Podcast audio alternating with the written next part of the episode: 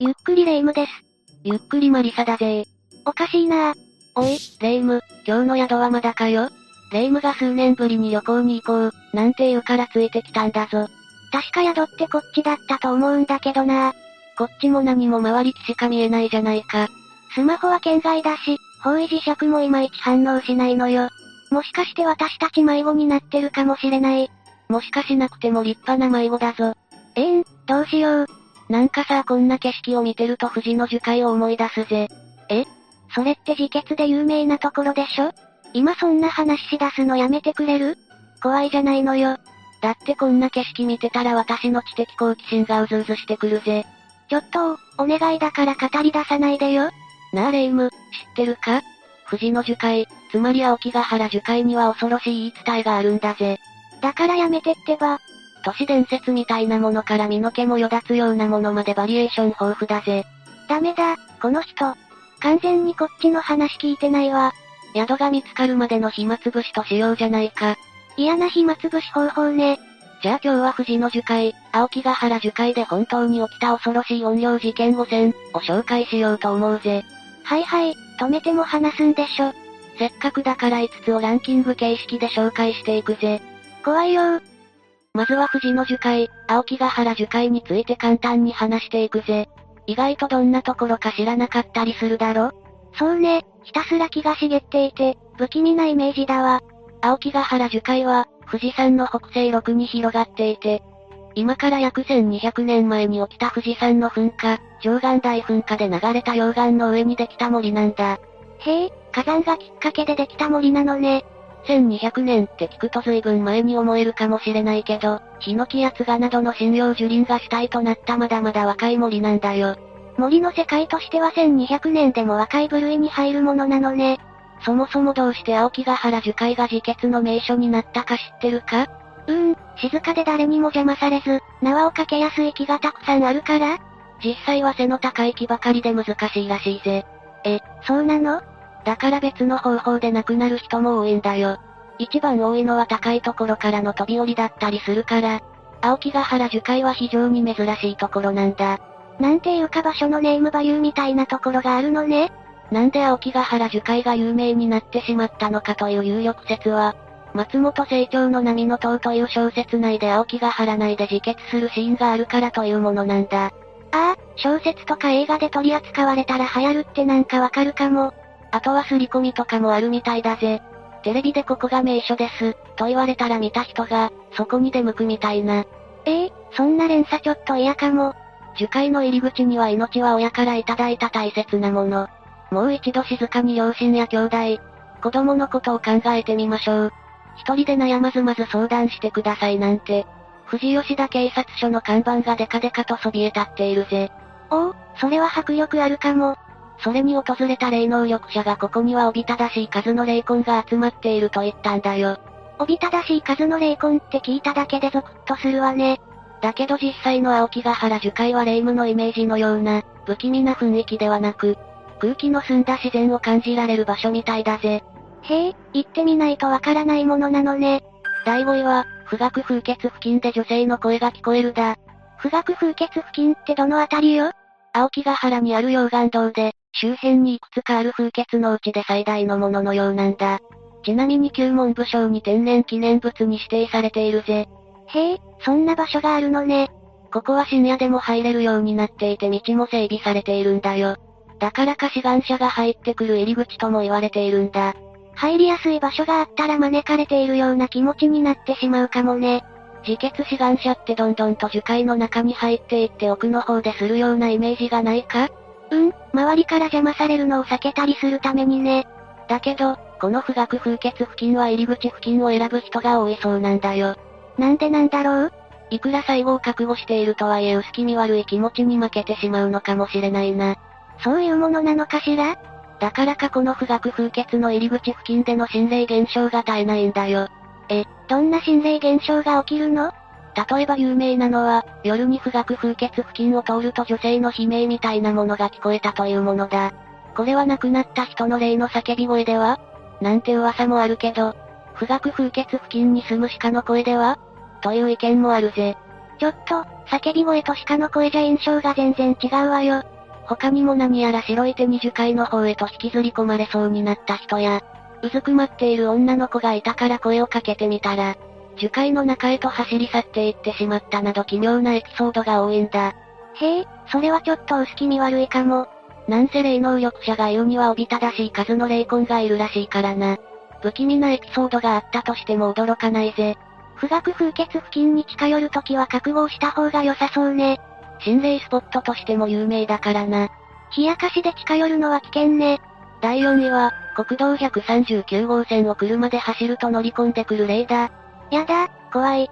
勝手に乗り込んでこないでよ。 139号線とは静岡県富士市から東京都西多摩郡を結ぶ国道のことだ。青木が原を経由して静岡と西東京を結んでいるんだぜ。じゃあ普通によく使われる道ってことよく使われるかはわからないけど、夜走るとすごく不気味みたいだぜ。樹海って暗そうだものね。ここを通りかかると、車のボンネットに女の霊が落ちてきたとか、車の後部座席に白い服を着た女の霊が乗り込んでいるのがミラー越しに見えたとか聞くぜ。怖い怖い。でも出るのは女性の霊が多いのね。ここは本当に目撃情報も多いんだよ。国道139号線最古入り口のバス停あたりにも出ると有名で、地元の新聞社が調査までしたことがあるぐらいなんだぜ。新聞社みたいなお堅いイメージがあるところが調査なんて信憑性出てくるわね。これはとある人の体験談なんだけど、先生をバイクに乗せて139号線を走ってたらしいんだ。すると先生が女がいたと騒ぎ始めたらしいんだ。やだ、一体何を見たのよ。でも先生は酔っ払ってたから酔って変なことを言ってるんだと思い、酔いを覚ますために夜風に当てようとバイクを止めようとしたらしいんだ。そうしたら先生は必死の形相で止まるな、止まるな、走れ、と叫んだらしい。先生の迫力に押されバイクで爆走し、しばらく走ったところで休憩をしたそうだ。うんうん、それでどうなったの先生曰く、白い服を着た女が、おいでおいでと先生に手招きをしていたらしいんだ。ぎゃあ、見たらやばいやつちなみにその女はバイクを追いかけてきていたらしいんだけど、走って追いかけてくるわけではなく宙を舞いながら追ってきていたらしいぜ。飛ぶ幽霊の目撃談って珍しいわね。この人はそれでも酔っ払った先生のザレ言みたいに思って片付けたらしいんだ。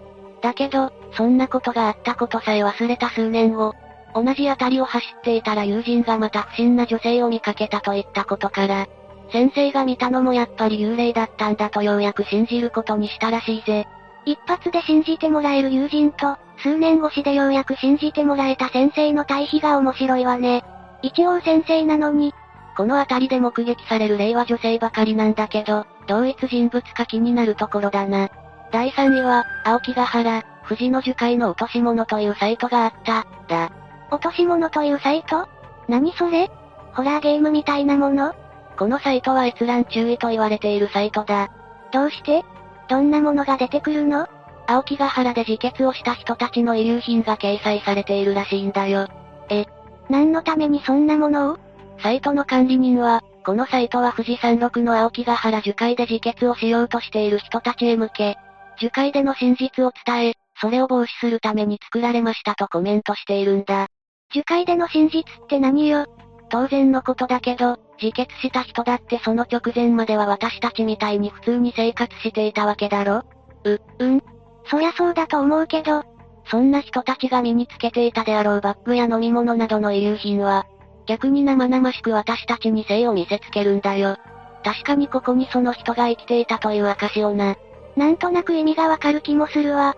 それに、サイトの中には遺体そのものの写真も掲載されていたんだ。え、そんなの載せて大丈夫なのだから海外サーバーを経由していたみたいだけど、今ではもう見れなくなってるぜ。それでもどうしてもって人はアーカイブが残されているみたいだけど。でも遺体の写真なんて怖いわ。それこそがサイトの管理人の狙いだったみたいなんだ。生きていることが苦しい人は亡くなったら楽になれると思いがちだけど、当然ながら命がなくなることは美しいものではない。サイトを通じてその苦しさや無念さが伝わって、生きることを選んでくれたらという思いがあるようだ。なるほどね。興味本位で覗くサイトではないわね。あまりにショッキングな内容から検索してはいけない言葉としても広まったらしいぜ。そりゃそうよね。落とし物なんて聞くと響きは可愛らしいもの。知らずにサイトを見たらイメージとのギャップがヤバそうだわ。自決予防の啓蒙に一役買っていたことは間違いないみたいだぜ。第2位は、樹海には特殊な信仰宗教の施設があるだ。え宗教何教なのよ富士山周辺の信仰宗教施設って、実はめちゃくちゃたくさんあるんだよ。あのオウム真理教がサリンを作っていたサケアンもそのあたりにあったらしいんだ。ええー、こんなとこで作ってたの他にも創価学会、幸福の科学、新旅園とかざっと挙げたら10個以上は宗教施設が立ち並んでいるんだ。いくらなんでも集まりすぎじゃないサミットじゃないんだから。そんな中、青木ヶ原の謎の宗教として伝説になっているのが建徳道場だ。ここがすごいところは、なんと樹海のど真ん中に施設が建っているんだぜ。え、ど真ん中それはすごいところに建てたわねー。富士五湖消防本部加工湖消防署上区意識文献所という施設の、裏手にある正直国地登山道という樹海の中を突っ切る登山道をひたすら登っていくと、その県徳道場へと出るんだ。行くまでに力尽きそうよ。すると施設がドーンと立っている。待って、倉庫か何かじゃないわよねここも宗教施設の一部だけど、この奥に民家みたいな母屋も建っているらしいんだ。何人かで生活をしているのかしらこの道場を訪れた人は偶然にも中の人と接触することに成功したんだ。ごくり、どんな人が出てきたの年配のおばさんとおじいさんが出てきて、私たちは人類を終わりにする仕事をしていると言われたらしいんだ。えどういうことなの破滅なのバルスなのどうやらおじいさんたちは神の国を作るのを目指していて、そこには人はいないらしいんだ。そうしたらおじいさんたちも消えちゃうじゃない。おじいさんたちは神なんじゃね。そしてなんとおじいさんたちはご飯を出してくれたらしいんだ。神が出してくれるご飯ってどんなものか気になる。混ぜご飯、じゃがいもの煮物、漬物という内容で全て冷たかったらしい。ぜ、贅沢は敵だから。そして帰りはおじいさんが車で帰りやすいところまで送ってくれたらしいぜ。めっちゃ親切じゃない、人を滅ぼそうとしているなんて思えないわよ。まあいろいろ謎はあるけど、確かに新興宗教施設が樹海の中に存在しているぜ。2021年に訪問した人もその存在を確認しているから今もまだあるものだと思われるぜ。ただ噂によるともうおじいさんたちはここには住んでいないみたいなんだよ。どこに行ってしまったのおそらくなんだけど、年を取ってきて樹海暮らしが厳しくなって立ち退いたのではとされているぜ。2010年あたりから目撃情報が途絶えているという話もあるんだ。そうなのね、今もどこかで元気にしていてくれたらいいんだけど。ん破滅心に嫌に肩入れするじゃないかだって話から察するにおじいちゃん優しそうなんだもん。最後、第1位は樹海の中には志願者が集まって暮らす樹海村がある、だ。ああ、その噂聞いたことある。樹海に来たんだけど自分でできなくて。だからこれまでの自分の肩書きとかも全て捨てて同じような人たちと集落を作っているって。その噂って本当だったのそうなんだよ。都市伝説としても有名だよな。その噂をモチーフにして2021年に清水隆監督が樹海村という映画を作ったぜ。犬鳴村に続く恐怖の村シリーズとして話題になったんだよ。犬鳴村ってトラウマ級に怖いやつじゃないのよ。だけど実際の樹海村はそんなホラーなものではなく、きちんと整備された環境の小事故民宿村と呼ばれる村だったんだ。精進なんだか狩猟をしていそうな感じの名前の村ね。もともとは富士五湖の一つである小事湖の北側にあったから小人と言うんだよ。それが1966年に水害が起きた影響で、青木が原の樹海の中に移ることになったんだ。へえ、移動することなんてあるんだ。樹海の中の方が地盤がしっかりしていたのが決め手みたいだぜ。移動した頃は集落の人数も多く、樹海内に小学校まであったらしいぜ。ええ、樹海内に小学校なんてあるの知らなかったわよ。だけど、だんだんと住人が減っていって、今は10件程度が民宿をやっているって感じなんだ。樹海に民宿なんてのもあるのね。意外と景色も綺麗なんだぜ。ボートに乗ったりも楽しめるんだ。樹海でそんなまったりとした時間を送れるなんて思ってもいなかったわ。でもみんなだってそんなところに民宿があるなんて知らなくない一体どういう人が利用してるのよ大学生のサークル合宿とかで利用されることが多いみたいだぜ。あとは、外国人観光客や青木が原の環境を調査に来た人なんかも利用しているらしい。へえ、そうなのね。結構有効活用されてるじゃないの。だけど中には自決志願者が迷い込んでくることもあるらしいんだよ。そんなのどうやって見分けつけるのよ。一人で来て妙に挙動不審とかそうだな、あとは季節に合っていない格好とかも目印になるみたいだぜ。季節に合っていないって冬なのに薄着とかまあそんな感じだな。荷物が極端に少ないとかも目印らしいぜ。旅人にしてはどこか不自然ってことね。でもどうして季節に合わない格好とかになっちゃうんだろうそれだけ心に余裕がなくて追い込まれている状態なんじゃないのかそういった人を見つけて民宿の人が警察に通報して命が助かったというケースも、よくあることみたいだぜ。元の生活に戻るのが辛いなら樹海村の民宿で働くわけにはいかないのかしら。わからん、そこは大相談だ。でも噂されているような世捨て人たちがひっそりと第二の人生を送っている感じではないのね。そうなんだ、むしろよそから来た人を招き入れている側だぜ。しんどくなったらしばらくリフレッシュに訪れてみるのもいいのかもこれでランキングの紹介は終わりだぜ。青木ヶ原樹海のことがよくわかったわ。ただただ樹海が広がっていてどんよりしているようなイメージだったけど、全部が全部、そういったわけじゃないのは意外だったわ。だろ民宿があるなんて意外だろ四季を感じられて心地いいって訪れた人は言うからな。そうよ、樹海で自分の最後を感じている場合じゃないわ。おい、まさかうまいこと言ったつもりかすみません。でも、がっつり怖い心霊現象もやっぱり起きるのね。特に国道139号線あたりは要注意だな。どの目撃談も呼び込んでいる感じが多いんだよな。だからからかい半分で見に行くと大変なことになるかもしれないぜ。そうね、もしかしたら戻ってこれなくなっちゃうかも。よからぬことを考えるのもダメだぞ。そうよ、辛いことがあったら一人で抱え込まずに相談してね。コメント欄にでも書き込んでくれ。怖い体験や不思議な体験をした人の体験談も募集中よ。お、そんな話をしてたらあっちから光が見えてきたぞ。あれが今日の宿かマリサ、あれ朝焼けだわ。今回の話はここまでだぜ。最後までご視聴ありがとうございました。